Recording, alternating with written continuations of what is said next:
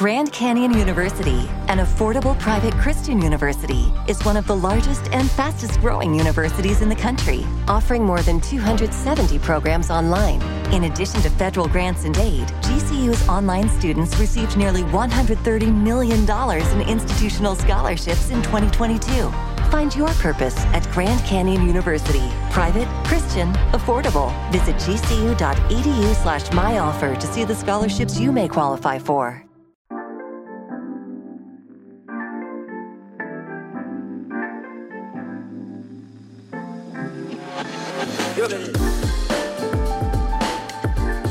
Welcome to Backstory Song. I'm your host, Doug Burke, and today we're here with Jim McBride. Nashville Songwriter Hall of Famer Jim McBride grew up in Huntsville, Alabama, obsessively listening to the radio, which his parents kept on throughout the day, and singing in church. He was supporting his family working for the U.S. Postal Service in his young 30s when his first chart topping song, A Bridge That Just Won't Burn by Conway Twitty, reached number two on the charts. On the day after Christmas 1980, he gambled on his songwriting career and quit the post office and moved to Nashville. In Nashville, he met a young singer, Alan Jackson, who was looking for a record deal, and the two paired up, and the rest is history. 100 album cuts, 10 top 10 singles, and six number ones later, Jim McBride has been showered with industry awards, and his songs are on over 60 million albums sold.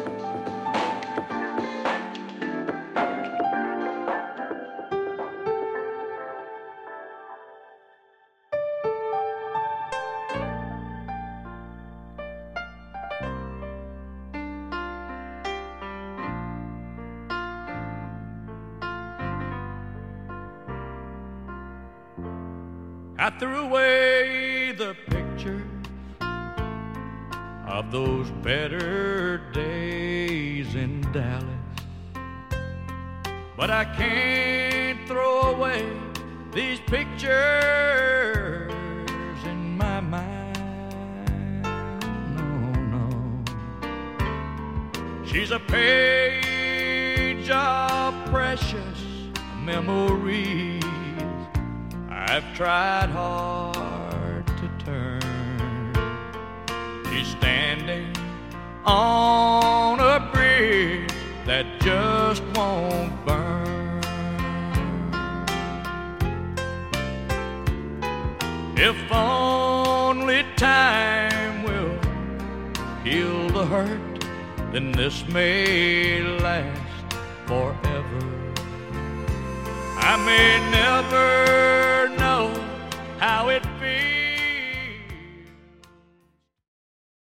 Tell me about the backstory and the inspiration for a bridge that just won't burn. Roger, around the early 1970s, had had moved to Nashville. He was single, and I was married, and had a couple of kids. And so Roger made the move up up here from Alabama for Bobby Bare. He was writing for Bobby Bare. I had gotten discouraged and had put my guitar in the closet for like three years, but I, I couldn't take it any longer. I was still getting all these ideas, so I got the about the time I got the guitar out.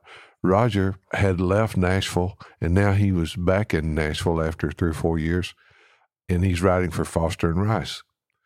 We we had written some together. There was a little studio in Huntsville, Alabama, and Roger's from about twenty miles away in Athens, and we had met there. And he said, "Do you want to you want to write some again?" And I said, "Yeah, I I just started." So Roger would come down to see his uh, girlfriend in Alabama on Sunday, and then he would come by my house on Sunday night, and we would write. And we got this song started at my house, and I believe I, I went to Nashville the next week or later that week, and we finished it. By this time, I was way into it. I had heard good old boys like me, and it's like, you know what? I don't know if I can ever write anything like that, but I'm 33 years old. I, I really need to. It's I'm gonna have to do it sooner. It'll be too late. Bobby Bobby Bare had uh, offered me a deal for fifty dollars a week, and I said, Bobby, man, I really appreciate that because I I, I really respect you, but I've got a wife and family, and and I've got a government job. I make pretty good money carrying mail, you know, And I said, I, I can't live on fifty dollars a week. Fast forward, that, that's when I got discouraged. I tried to transfer to Nashville with the post office, and then I would be here at least. And the postmaster turned me down, and I said, "Well, someday I'll, I'll leave, and you won't have anything to say about it. I'll just leave." Fast forward a few years, and and Conway Twitty heard a bridge that just won't burn, and he recorded it. I made myself a promise. I said, if if this song goes to number one, if it's a big hit like all of Conway's songs, then I'm going to quit the post office and, and move to, to Nashville if I can get a deal. So Roger. He said, "Hey, pack your bags. It's it's going to be his next single." So it only went to number two, and I thought I'll never get another Conway cut, but I got I got at least three more uh, over the years. You know, Conway would listen to two thousand songs sometimes, around two thousand songs, and he would pick ten. So if you got on a Conway Twitty album, that was a, that was a big deal, and he personally listened to those songs. He didn't have someone. Mm-hmm I mean, I've gone out to Twitty City before, which I love to do, and go out and uh, sit with him and play songs for him. But yeah, he would. Uh, he says he would personally listen to maybe two thousand songs, out of which he would pick ten. So just to just to get a Conway cut was a pretty big deal. And I thought, oh my Didn't god, quite make it, but you moved Uh, anyway. Yeah, I moved anyway. I quit the post office and moved to Nashville. Uh, started to work for Foster and Rice first day of January in 1981, and had a little office. It was about four by four. I could get my guitar in there. That was about it. But hey, I was on Music Row, and I had one year guaranteed at I believe eighteen thousand dollars, and I had made twenty seven thousand dollars carrying mail the year before, and so it was quite a gamble. But luckily, while I was still in Alabama, I'd written a song called "Bet Your Heart on Me," and Johnny Lee cut it after I'd been in town three or four months, and before the year was out, I think about November, it went number one. So that bought me a couple more years at a slightly higher pay raise. So that was my that was my first hit and Roger's first hit. So on a bridge that just won't burn, did Bobby Bare pass on the song? No, this was this was the second time Roger came to town. No, Bobby did not. He did not pass on the song. So he went straight to Conway Twitty, and, I think. I think. and he's Bill, the I- first one to hear it. And what they would do, Bill Rice and Jerry Foster had an office in the uh, UA Tower on 17th, and and Conway and uh, Mickey Gilley and and folks like that, they would go out to dinner and come back to the office late at night and listen to songs. Foster and Rice would play them songs out of the catalog. So Conway heard it and and recorded it. So all all of this time while uh, the in 1981 when I moved to Nashville, my mom her cancer had uh, had come back the latter part of 1980 and and so the day we buried her was the night of the BMI awards and that's a big deal if you're a songwriter and you're getting an award and it was my first performance award. I had I had not given any thought. I didn't rent a tux or anything. My mother was was dying and, and passed away, and we had the funeral and taking care of everything, and and uh, so it uh, it was just out of you know totally out of my mind at the time. So after the this ceremony, uh, we were still at the cemetery, and my dad said, "I want you to go. I want you to go to Nashville and get that award tonight." And I said, "Dad." I don't have a tux. I haven't made any plans to go. And he said, no, if you can, if you can do it. So I got a couple of, uh, got a couple of cousins to drive me up. Uh, I managed to uh, find a tuxedo, ill-fitting tuxedo at the last minute in Huntsville, and they drove me up, and uh, and I went to the award show. You talk about bittersweet, Doug. That was we had just buried my mom, and now I'm getting an award that songwriters that cherish and desire to, to get. And but she had known that you'd gotten the award. yes, she knew I was getting one. And and the other thing is, Conway came to town while the single was out. She had lost her hair, but she was wearing a wig, and she, you know, she she stayed dressed up just as long as she could, and so she got to go see Conway and meet Conway And sing your went, song. Went to the show. Yeah, she got to see him sing a sing my song. So that that was cool. That is a nice story.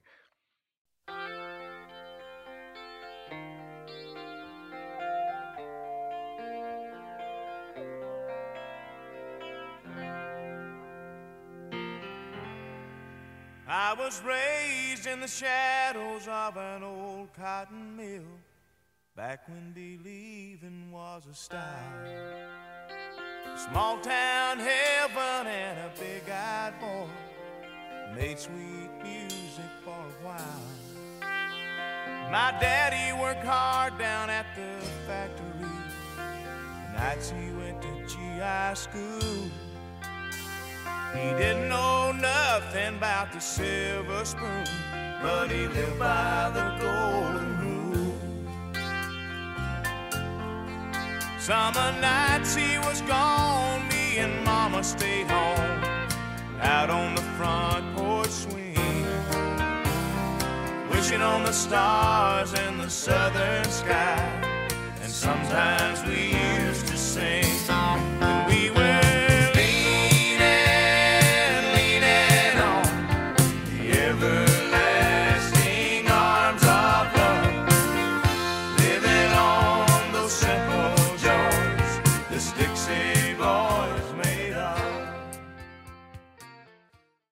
want to talk about Dixie Boy?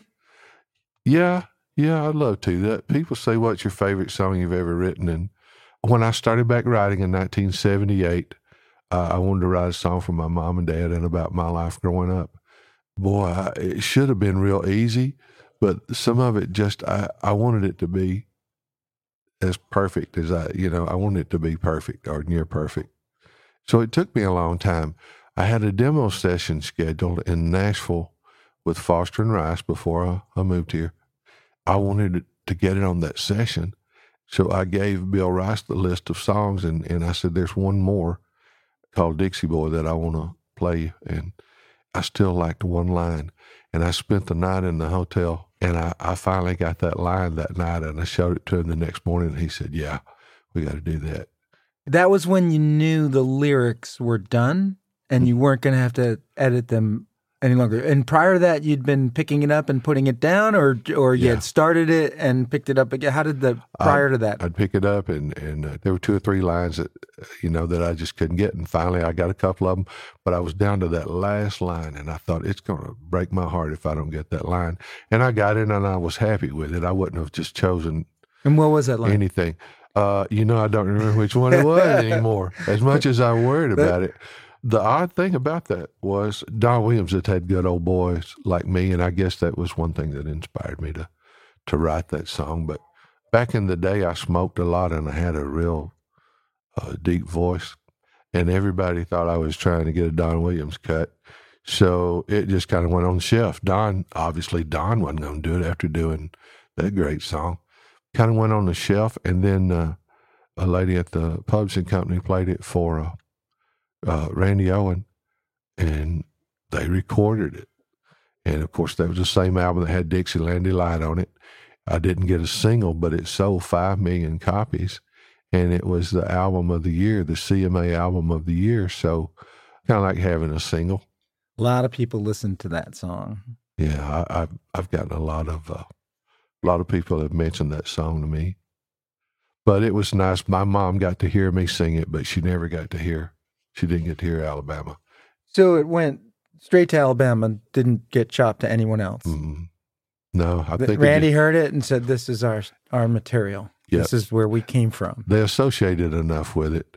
They were raised up on Lookout Mountain, about sixty miles somewhere. I was born and raised. Where you're talking about this. Yeah. National Geographic was doing a, a book, a hardcover book called Valleys of America, and they did one on Wills Valley. It's down from the mountain where Teddy and, and Randy lived. And they actually quoted some of those lyrics in that hardcover book. Thing about it is, I made $25 and I spent like $200 buying books for my friends and family. You know, it's like, uh, this is probably not going to happen again yeah, I, I kind of went in the hole on that, but it was cool to be it's cool to be in the, in there. Yeah, when I play out, I usually do that song. A lot of times I'll do it first just to say this is kind of where I this is where I came from.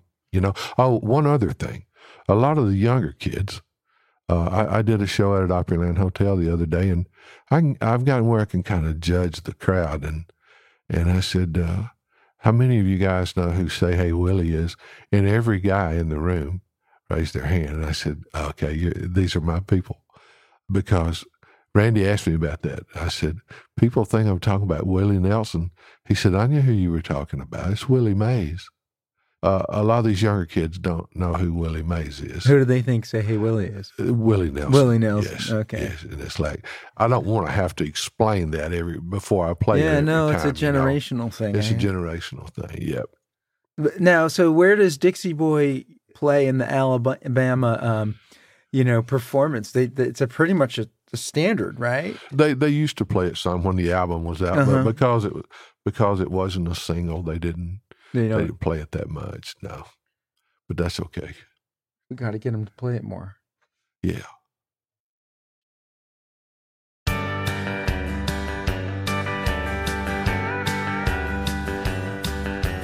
Daddy won a radio. He tuned it to a country show. I was rocking in the cradle to the crying of a steel guitar.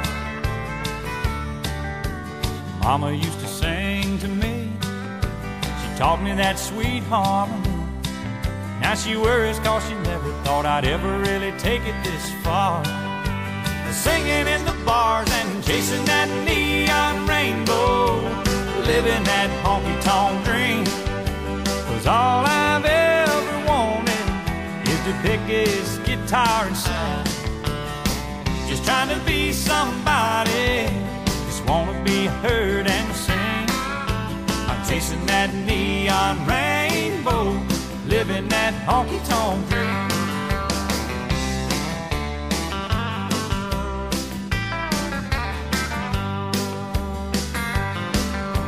an atlas and a coffee cup, five pictures and an old Dodge truck. Heading down to Houston for a show on Saturday night. Well, this overhead is killing me. Half the time I sing for free. But when the crowd's into it, Lord, it makes this thing I'm doing seem right. Standing in the Chasing that neon rainbow. Yeah. That's uh, that that's like when you come from Alabama to go to the big city, huh? Yeah, that's kind of a composite. It's mostly about the life Alan was living at the time, but there's a lot of mine in there too. I mean, we didn't have a television until I was eight years old. And so I still have that old Philco table model radio, and I still listen to the Grand Ole Opry on it sometime. Of course, there's no FM, it's just AM and broadcast, but it's an old tube and it sounds great. But that's what I grew up listening to the first seven or eight years. I was coming back from Georgia. Uh, It was two or three years before I even had ever heard of Alan Jackson, knew who he was, or anybody else. But I got this idea, and I pulled over to the side of the road, and I wrote down, "Chasing that neon rainbow, living that honky tonk dream." Well, I had never played in a band, and I never did a solo act at the coffee house or anywhere else. As a matter of fact, I didn't do a writer's night for nine years after I'd had a after I moved to Nashville until Kix Brooks talked me into it one night. Were you nervous or? Oh yeah, I said Kix. It scares me to death to think about it, man. I said I've never played like that, and and he said, Hey, I'm the MC. He said I'll get you, I'll get you the sympathy thing going, you know, and say this is this is Jim's first time. Y'all be nice, and I dropped about three picks, I think, during the time, but uh, that's when I started getting over it. Thank you, Kix, for helping me helping me do that because I've gotten to go a lot of cool places because I was willing to play them. But I, I'd had that idea in a notebook for about two years. All writers keep notebooks with ideas in there. And I knew what it was about, but I didn't, I'd never done that. So I get a phone call from this guy named Alan Jackson. And uh, I'd seen him at the office a couple of times and just kind of nodded. And uh, I thought, dang, he looks like Hank Williams or something, you know? and he said, uh, "Would would you be willing to get with me and see if maybe we could write something?" And I said, "Yeah, I, we'll do that." So we were writing in the old combine building up on the third floor. It was a little room that you could barely stand up in. It got hot up there. As a matter of fact, the fire marshal said, "Don't be up there. It's a, it's a fire hazard. Don't you? Nobody, no one needs to be up there." But I mean, we couldn't stay away. It's where Kristofferson used to write. When he wrote at the office, he wrote in this little room. Well, you can't keep us out of there, you know. We're trying to channel Oh, oh, yeah, yeah. Yeah, I wrote about 80 practice songs before I ever did anything trying to write like Kristofferson. Finally figured out I was going to, I couldn't. So I remember the first day we got together, it was, it was hot up there. So we opened the window and to get a little, try to get a little air stirring, we, we opened the door and the door wouldn't stay open, but there was a box of trophies there. And we got one of those ACM trophies, if you remember what they looked like with the cowboy hat on or whatever. It was one of Chris's trophies. so we propped the door open with one of Chris's trophies. That's Yeah. funny. Yeah, and uh, and so we started talking. Alan's from uh, Georgia, I'm from Alabama. We we liked Hank Williams, Vergas, and George Jones. We loved the same music, and so we hit it off immediately. And and he's telling me about driving down to Florida with the band and to Arkansas on the weekends and places, and and not making any money. But he said by the time I buy gas for the van and uh, and pay the band, I'm not making any money. And he said I've been in town for four or five years, and nobody will give me a record deal. I think everybody had turned him down at that point. So I said, I've got an idea I want to show you. I, I haven't known what to do with it, but you're talking about it right now, I think. And so that's how we wrote Chasing That Neon Rainbow. So you laid out that title. He said something about his daddy had won a radio. And so that's just how we started. That's the first line of the song. It's like, well, let's just let's just tell your story. And in doing so, there's a little bit of mine in there too, moving to Music Row and all that. So yeah, that's that's how that started. The Country Music Hall of Fame wanted to put Alan's radio that he sings about in the song The actual radio. the actual from- radio. So uh, he called me and he said, "Man," he said, "they're putting Daddy's radio in the Country Music Hall of Fame, and it's going to be a ceremony, which of course you're invited to, but they want the original lyrics, and I don't have them." He said, "Do you have the original lyrics on it?" And I said, "Yeah, I do." And he said, "Well, bring them, or call them and tell them that you've got them." So I called and and I said, "Look, this is kind of embarrassing." I said, "I write with a a large legal pad." And I said, the lyrics to that song are on four different sheets of paper. And I, I said, there's basically uh, verses on on a separate sheet and then the chorus. And they said, if you change one thing, we don't want it. if you do anything different uh, to it, we don't want it. And I said, okay, I, I won't. I won't touch it.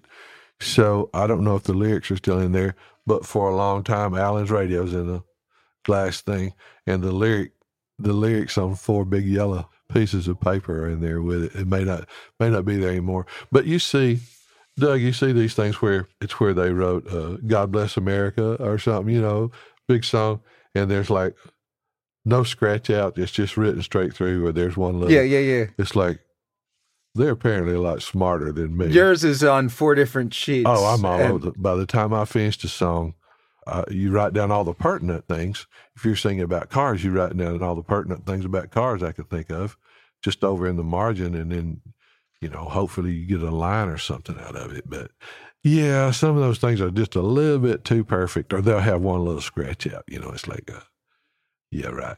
That's not how that song was written. No one writes a song that way. No, no, that doesn't happen very often. Boy, Alan, anytime I ever took an idea to him or something I'd started, if he liked it, he would, uh, he could certainly hold up his end of the writing part. So that song ended up on his first album. It went to number two. Yeah, it didn't go number one. Went to number two, I think. Back in those days, there was Billboard, there was R and R, and there was Cashbox, and I believe that song went number one in R and R. I'm not Okay. sure. Do you get a number one party for an R and R number one, or only a number one oh, party if oh, it's a, listen, if it's a Billboard listen. number one? Oh, listen. Yes. They love to have number one parties on Music Row. And yes, if it was R and R, absolutely. You still Yeah. did you have a number one party for I chasing think that? yeah, I think we did. Yeah, Yeah, on Rainbow. That would tell me if it was a number one. If someone Yeah. threw you a number one party. Yeah. So Alan Jackson had a pretty good career after that album and that song. yeah. You know, he, he of course we became friends, and and he gave me a, a copy, and I heard this song on there called "Here in the Real World," and I thought, oh man, Randy Travis had already kind of kicked the door down, you know, traditional music, and I thought, wow, that song is awesome. So his first single didn't do so well, but then they put out "Here in the Real World," and that got it that got it going, and each subsequent single kind of kicked it up. Alan went on to record a bunch of your material someday. Yeah. You can't have it all. Tropical depression. Sometimes it just really works. And and all of those songs are co-written. He cut a Christmas song of mine. I'll tell you this story. He he cut a Christmas song that I had written by myself, and he calls me one morning about seven o'clock, and he said, "Hey, you got a copy of that Christmas song I like and that you wrote?" And I said, "Yeah." He said, "Bring it down to the studio." He said, "I'm doing uh, Holly Jolly Christmas for Home Alone 2. What's that called? There's just something about Christmas. It never got out. It's still in. the- Okay, yeah, no, it's still in a can somewhere on Music Row. We got to get that out It's there, the don't you vault. think? oh, I love. I, yeah, we've got some other things in the can. That Like every year that out. should come out. What's all that stuff doing in the can? Oh gosh, you wouldn't believe all I've got. I've got, I've got cuts in the can by, in one month period. So I lost two Travis Tritt cuts, one Brooks and Dunn, and one Alan Jackson cut in the period of a month. That's like an album. Like Yeah. someone could release that Yeah. as an entire Oh, album. Like Anne uh, Murray. I mean, you name it. I, I have a George Jones, Brenda Lee duet that's still in the can. I have a Jerry Lee Lewis cut that I got my first year in town that's still in the can. That I mean, that would just kill you. So what I did, I had a tape of it, a cassette a while back. I took it to this guy and he put it on a CD, and I took it to the disc jockey down home that played my first record on the radio. I gave it to him. I said, No other disc jockey anywhere has this song. You're the only one who has it. He just plays it to death. so maybe I get a little something out of it, you know. But oh yeah, I, any writer that's that's had success will have these same stories. You get excited because Anne Murray cuts your song, and then you find out she's changing direction in the middle of the album. Out of all your on the shelf songs, and some of your on the shelf stu stuff has obviously been cut by major voices. Uh, out of all the ones you've written, if you could pick a voice today to record one, what would it be, and who would the voice be? Well, I almost got a George Strait cut one time. He took 13 songs into the studio. He cut 12 songs. He cut 11 songs. He threw one out and took the 12th song and, and put it in its place. And I was good on number 13. So that's as close I ever came getting a Strait cut. I, I would love to have a Strait cut, but even more than that, I wish I had gotten. I'd love to have had a Vern Gosdin cut. I would love that. Today, I, I guess I'd say George. Would you like him to do that song that you had? What What was the song? The number thirteen Uh, cut. you know, I don't remember. I think I think I've intentionally blacked. You blacked that I one out. blacked out. Yeah, I think I, I just blocked that in my in my memory. Yes.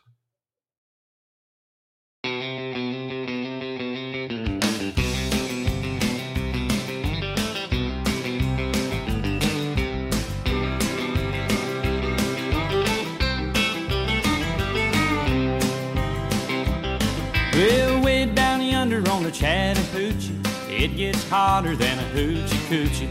We laid rubber on the Georgia asphalt. We got a little crazy, but we never got caught. Down by the river on a Friday night, pyramid of cans in the pale moonlight. Talking about cars and dreaming about women. Never had a plan, just a living for the minute. Yeah, way down yonder on the Chattahoochee, never knew how much that muddy water meant to me. But I learned how to swim and I learned who I was. A lot about living and a little about love.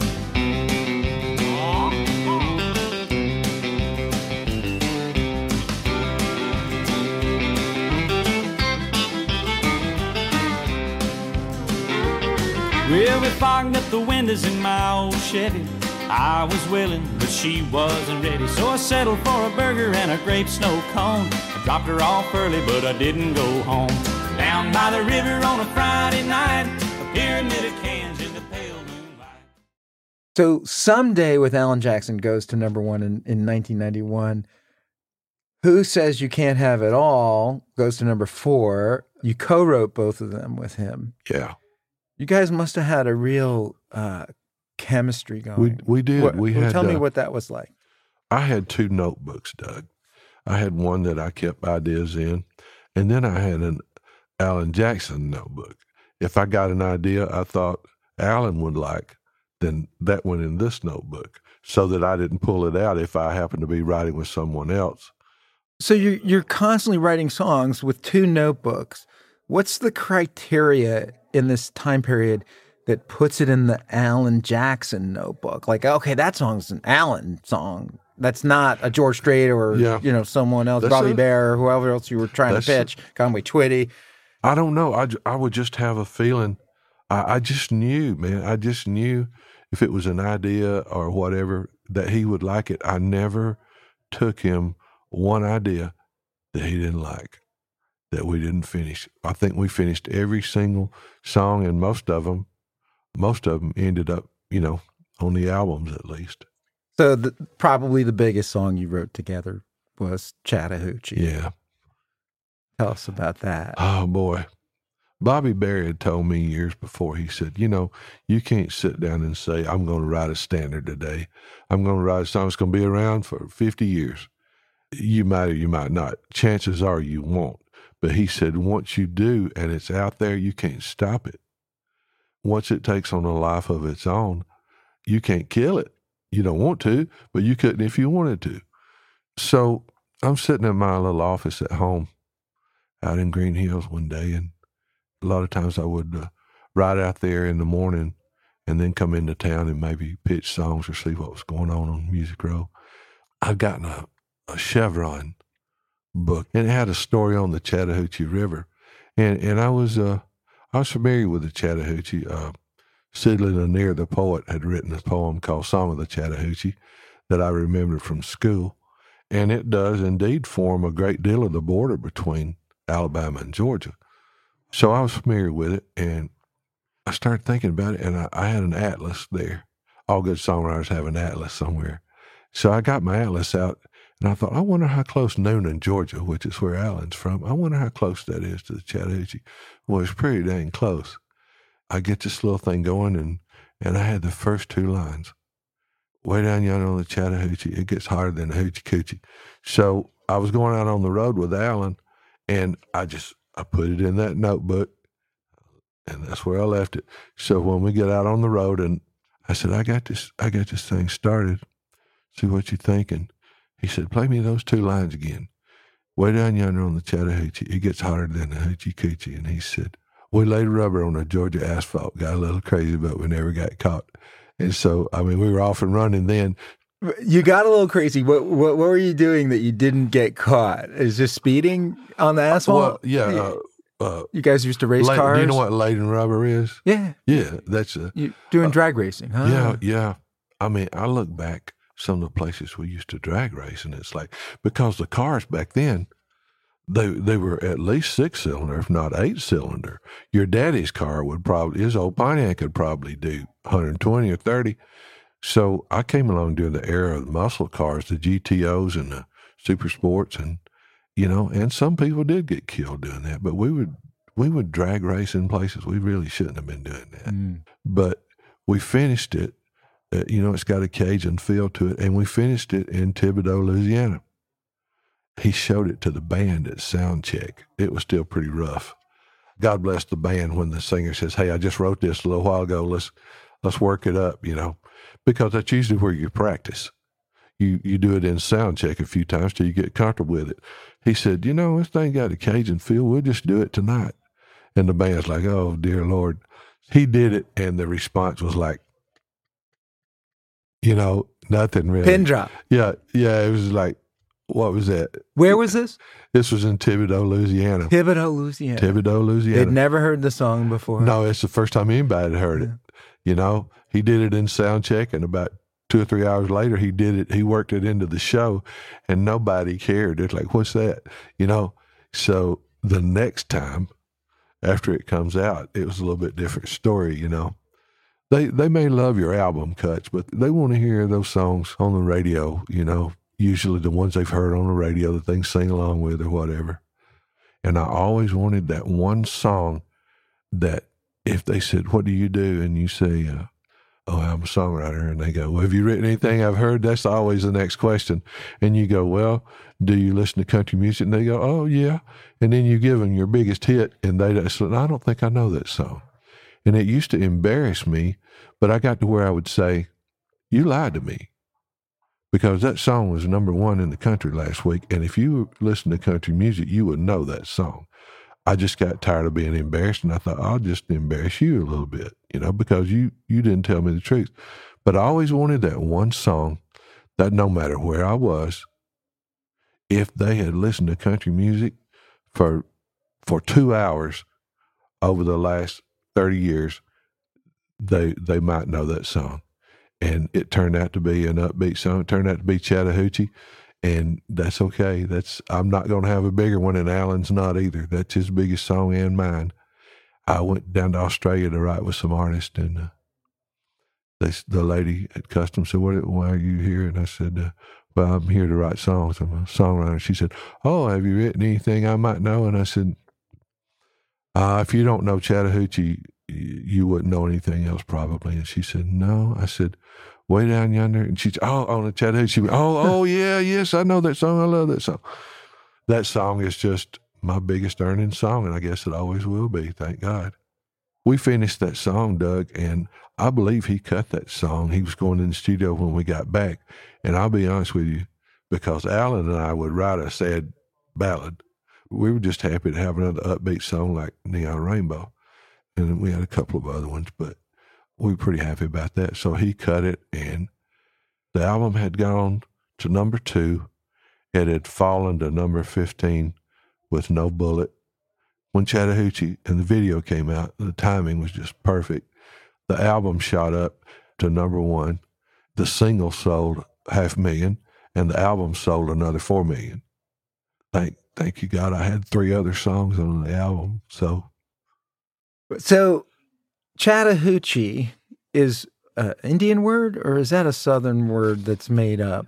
Oh, I'm I'm sure I'm sure it's an Indian In, word. I Indian word. And can you tell me what a hoochie coochie is, and why it gets hot? Yeah. Okay. Actually, the hoochie coochie thing goes back to the to the blues days, kind of. There's an old uh, blues song called Hoochie Coochie Man, we started getting phone calls from all over the country, man. And Alan, being Alan, said, Tell him to call Jim. You know, call Jim. He'll tell you. I'm getting phone calls just about every day for a while from somewhere. And they said, uh, what, uh, What's a hoochie coochie? Well, I found out that means a lot more in some places. What I said, I'll tell you what it means to me and what it means to Alan. The fair comes to town every fall, and they always had these dancers, strippers, you had to be 18 to get in the tent. But they did a little dance out on the, and they were hoochie coochie girls. They called them hoochie coochie girls. And the dance they did was a hoochie coochie. I said, you know, the big deal at school was if you could get in before you turned 18, you could go to school and brag about it the next day. And I said, it's a county fair strip show. That's all I could tell you, and dance. A lot about living and a little about love. Kind of what being a teenager and yeah. growing up is all about, huh? Yeah, people are attracted to water. I found that out a long time ago.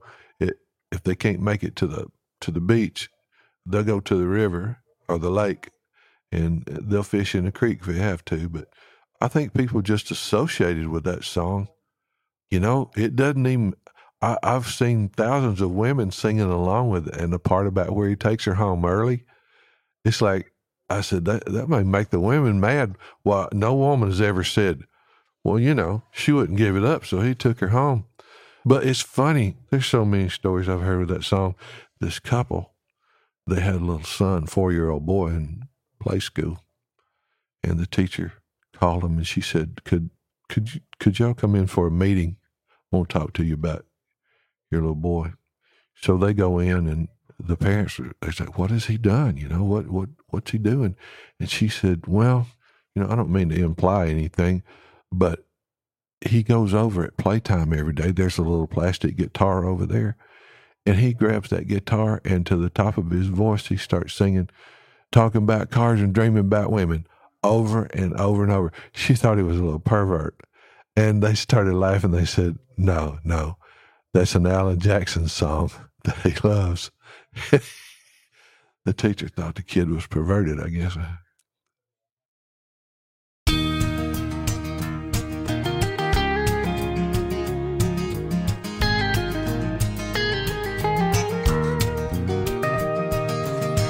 She was a flower for the taking. Her beauty cut just like a knife. He was a banker from Macon. Swore to love her all his life. He bought her a mansion on a mountain with a formal garden and a lot of land. But paradise became her prison. That Georgia banker was a jealous man.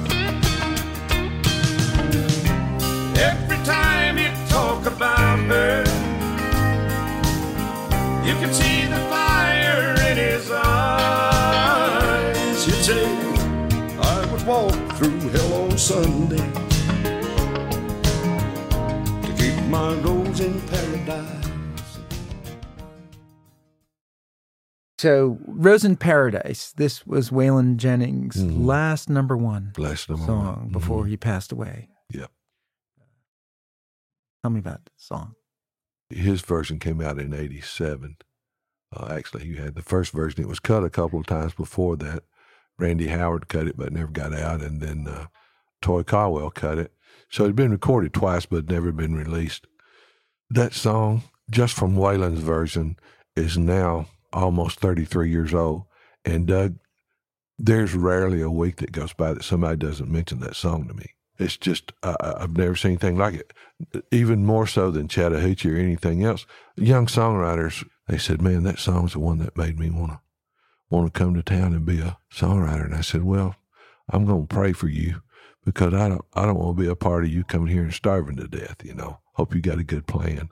But Stewart Harris and I were supposed to write one day, and we got together at the April Blackwood office, and we couldn't think of anything to write, which happens sometime, and so uh, we started telling ghost stories. And I told him about this lady in the early 1800s that had lived in the county where I'm from. She had had five wealthy husbands, and they all died mysteriously. Back in those days, you didn't have CSI, and there was no FBI lab. So they tried to pin a couple of murders on her, but it didn't stick.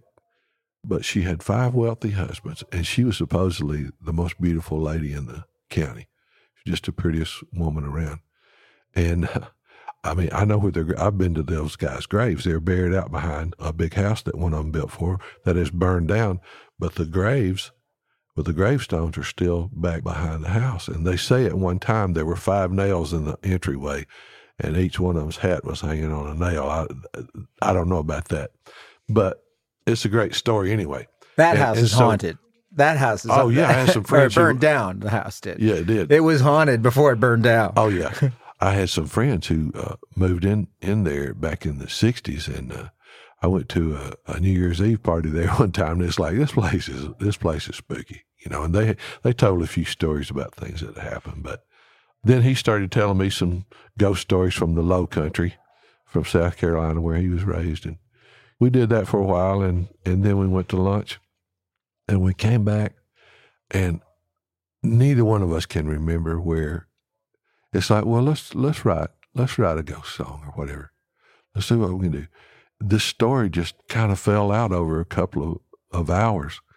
We decided to leave it kind of ambiguous at the end. I'm an O. Henry fan, and and he was great with irony. You know, the lady and the tiger, and the the gift of the Magi, one of us or both of us said, let's leave it where we, you don't really know what happened to her. Let's just leave it like that. And so that's what we did. And we took it in and played it for our song plugger, Judy Harris. And, and she's like, Golly, where'd you boys go to lunch? You know, she loved it and we demoed it. I actually sang the demo on it. And then one day, Loretta Lynn came in with a guy that worked at MCA for Jimmy Bowen to listen to songs, Don Lanier. And she played Loretta some songs for pitching to her. And she said, Loretta, I know this song is, is not for you, but I want you to hear the song the boys wrote. She played Rose in Paradise. And Loretta went, Oh, my Lord, you got to get that to Waylon. And I don't know if we just hadn't ever thought about that or not. You know, we really hadn't thought about it. She said, You've got to get that to Waylon. Why do you think Loretta Lynn thought that was a Waylon song at that point? That's a good question. I don't know. I don't know what made her say Waylon. I would love to ask her that. But question. you all were like, "That's a great idea." yes, like what do we think of that? You know, just the thought of getting a Waylon Jennings cut, we're like, yes, we'll hold it for a year, when normally you would not, you would not do that. It was kind of like when I wrote songs with Alan Jackson, they would say, "Do you want to do a demo on these?" And I'm like, "No, this guy's going to get a record deal. Don't worry about it. I want him to do them." Because the first time we sat down together, I thought this guy can write and he can sing. So Don Lanier plays it for Waylon, and he said, "Man," he said, "I, you know, I just finished that album," and he said, "I'm done with it." But he said, "If you'll tell those boys to put that song under a rock, I swear I will cut that song next year when I do my next album." Do you know how many times they tell us they're going to do something and they don't? If I had every cut I'd been promised, Who's who's worse, the artist or the label or the uh, you know oh, the, they, the publishing a, it's a conspiracy. All of them. all of them will tell All you it's the yeah. same promise that they're not going to keep. Huh? I had a song on hold one time for a year and a half, and then they didn't cut it. So what happens in a situation like that is an artist hears your song or their producer hears your song and says, Don't play that for anybody else. So I want to cut that or I want my artist to cut that song. A good analogy would be if you sold bread and somebody, or you sold uh, individual ceramics or something, and they took one of your prized ceramics and said, Take that one off the shelf so nobody else can see it and want to buy it. In other words, you take it off the shelf. It's not for sale anymore or not available if you're talking about a song. And so they may hold it for six months and then they'll go in and cut an album and you never heard anything. And it's like, oh no, we decided to pass on that. Or they wait till uh, the time comes and they go, no, we're not going to. We're not going to cut that song after you've taken it off the market. So thanks a lot for that. But that's just the way the music business works. And a thousand things can happen from the time they hear that song and say, I love it, I'm going to record it. A thousand things can happen and it doesn't get recorded. And any writer that's been here a while will tell you the same thing. It's happened. It happens to all of us. Yeah, art sometimes has no timetable. How do you know when a song is done? I just know. There's a there's a seven letter word that I despise, and it's called rewrite. Ha! I despise that word, and so even from the beginning, I, I spent more time with them than anybody. I, you know, I'm not going to spend two weeks writing a song and play it for somebody who's never had a song recorded, and they tell me it's got all kind of mistakes. I don't want to hear that. I would play it for people that I respected their opinion, that I knew that they knew what a good song was or what a great song was, and what a bad song was. Curly Putman was my first mentor, and and he said, "Man, turn that thing every way you can, and and make sure you got it the best you can you can get it." I tried to do that. I very seldom had a publisher tell me I needed to rewrite a line or something because I'd already spent hours with it. You know, they might, they might not have got a line at first. I'm like, wait a minute. I've spent two weeks with this song and you just heard it for the first time. Listen to it again. And this time, you shouldn't have to explain a song, but sometimes people don't get it right off the bat. And it's like, you listen to that another time or two and you tell me if I need to change it. I, I, I very seldom had to do a rewrite because I edited and edited. Oh, I did it much slower. We wrote it much slower. But when Waylon got in the studio, they picked it up to where it is. We did not originally write it that fast. So now when I play it out, I have to try to play as fast as Waylon did, you know. I guess after Chattahoochee and Neon Rainbow's probably been my biggest, biggest song, I guess. Big song for Waylon too. Yeah, yeah, bless his heart. I'm glad I got to see him do it.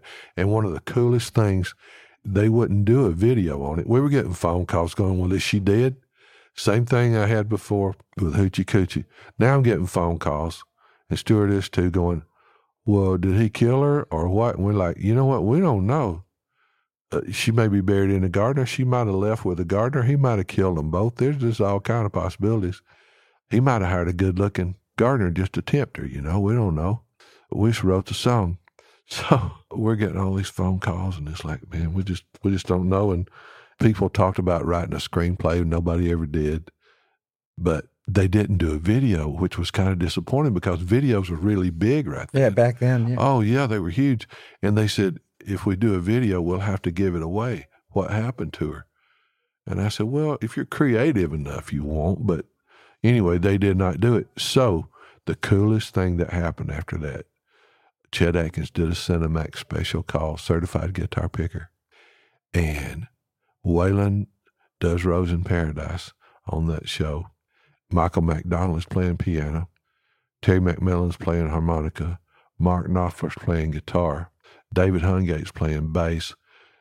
Emmylou Harris and the Everly Brothers are singing harmony. That's a band from heaven. Yeah. Since we didn't have a video, that's pretty cool. To That have, is a pretty to have cool Emmylou video Harris to have. Yeah, and Mark Knopfler playing and Oh. Uh-huh. Chet. You know, I mean, gee whiz. So, anything else on Rose in Paradise by Waylon Jennings? You must have had a number one party. Did we talk about that? Yes, we did. We had, uh, you know, that's long about the time they started putting banners. I mean, country music exploded when Garth came along. Yeah. And Clint Black and, oh gosh, Vince finally hit and Trisha Yearwood. And every week it was just, it was some new artist. And they were all good. Some of them were great and some of them were good, really good. The Joe Diffies that maybe didn't reach the, the heights that Alan and Garth did, but they had a big banner, you know, with our names on it on the tree building and the, and the bus stop uh, benches and stuff, you know. So it was it was pretty cool. I have to tell you this story. Garth is always so nice to me. I was with ASCAP when I first came to town. I was with BMI and then ASCAP right after I got to town. But Bob Doyle became Garth's manager. He was at ASCAP. He signed me. Fast forward to about 88, I guess. He becomes Garth's publisher manager. And so he calls me one day and he says, Can you come down to the offices? And I said, Yeah, I'll be down there in a while. So I go down and he said, I want you to listen to, to this. He played me this new guy named Garth Brooks. And one of the songs was If Tomorrow Never Comes, since you brought Ken up. Yeah. Uh, if Tomorrow Never Comes, and he played me a couple of other things. And he said, What do you think? And I said, Gosh, I said, the songs are great. And I said, I really like his voice too. And he said, Well, that's why I called you. You want to you want to write with him? I said, let me get my book. Let me call you back, Bob. I said, I'm writing a lot right now with this guy named Alan Jackson that I really believe in. We're we're writing a good bit, but I I'll get back to you. I didn't get back to him. I didn't get back to him, and the next thing I know, Garth Brooks is the biggest thing. He's world. never done one of your songs. No, no, but and and the same thing happened to Alan. I won't mention any writer's name, but there were some writers that didn't want to write with Alan, and he's never cut one of their songs either. so you know, there's Yeah, a- just but random. but I got to tell you, man, Garth is always he's never been anything. He kno- he knows I passed up the chance to write with him, and I really wish I had just to have one song with Garth Brooks. He has a special connection with the audience. You know, he he literally at the event the other night uh, took does. let everybody who wanted to take a selfie with him. Yeah, my wife got a my but, you wife know- got I got a great picture of her with Garth. Yeah. It was all the wives that wanted the picture with him. Oh yeah. You know, not, It's like she said, "Don't you want?" I said, "I have a picture of me and Garth. He's got his arm around me, you know, around my shoulder, and I got mine around his." I said, "But uh, no, I've, I already have that." I did ask you if you have anything on the shelf and what voice you want to. You know, there's this new kid, and the chances of this happening are probably zero. But you never know. Nothing ventured, nothing gained. There's a guy named Cody Johnson. He's one of the best voices. I remember the day I walked into the tape room at Tree Pubs and Company, which is Sony now, and I heard this voice, and I stopped in the middle of the room. And I said, "Oh my goodness, who is that?" And they said, "It's a guy named Ronnie Dunn. He just won the Wrangler contest or something." And I went, "Wow, wow." Well, we know what happened there. You got that same feeling. I got that same feeling. I'd had that feeling just a few times. When I first met Travis Tritt, I thought, this guy, he's going to be a star. But even before that, I met Randy Travis about 1982, and we wrote a couple of things together. And uh, I thought, man, if this guy ever gets a chance. So in 87, he finally got a chance and sold 4 million albums or whatever and uh, opened the door for the rest of the hillbillies. And uh, so I had that feeling with him. I had that feeling with Alan, Travis Tritt, and Trisha Yearwood. What uh, song would you like Cody to There's record that there's a song there's a song that I had forgotten about in my catalog, and it's called "How Far Do I Have to Go." I was going through my catalog the other night, and and it's like, man, I can't believe I forgot that song. But but once it starts moving away from there, these songs that would have worked in the '90s, you can't get those cut now. Well, that's why people like Bob McDill and others. It's like, you know what, I'm done. I, I don't write. I don't write those type songs, and they don't want what I'm But- writing. Yeah, So I mean, Bob told me that. He said, people are people are willing to take chances. And, "Yeah." and you know, I think and I know in- it changes. You know, the internet has no barriers, and you don't have to hmm you know listen to what radio says on the internet. You can listen to whatever podcast you want. And you know what's good about that is, uh, you don't have some guy sitting in an office somewhere figuring out what fifty radio stations are going to be playing that you day. can decide for yourself. I talked to a disc jockey. I met him Monday night, and he's from Canada. And he said, "Man, he said it's just not right." He said, I, "I'm old school." He came up back when they would get the records in, they'd play them, and if people called in, uh, they would continue to play them. And if they if they didn't call in saying they liked them, then maybe they didn't play them anymore. Save big on brunch for mom, all in the Kroger app. Get 16 ounce packs of flavorful Angus 90% lean ground sirloin for $4.99 each with a digital coupon. Then buy two get two free on 12 packs of delicious Coca Cola, Pepsi, or 7UP, all with your card. Shop these deals at your local Kroger, less than five miles away. Or tap the screen now to download the Kroger app to save big today. Kroger, fresh for everyone. Prices and product availability subject to change. Restrictions apply. See site for details.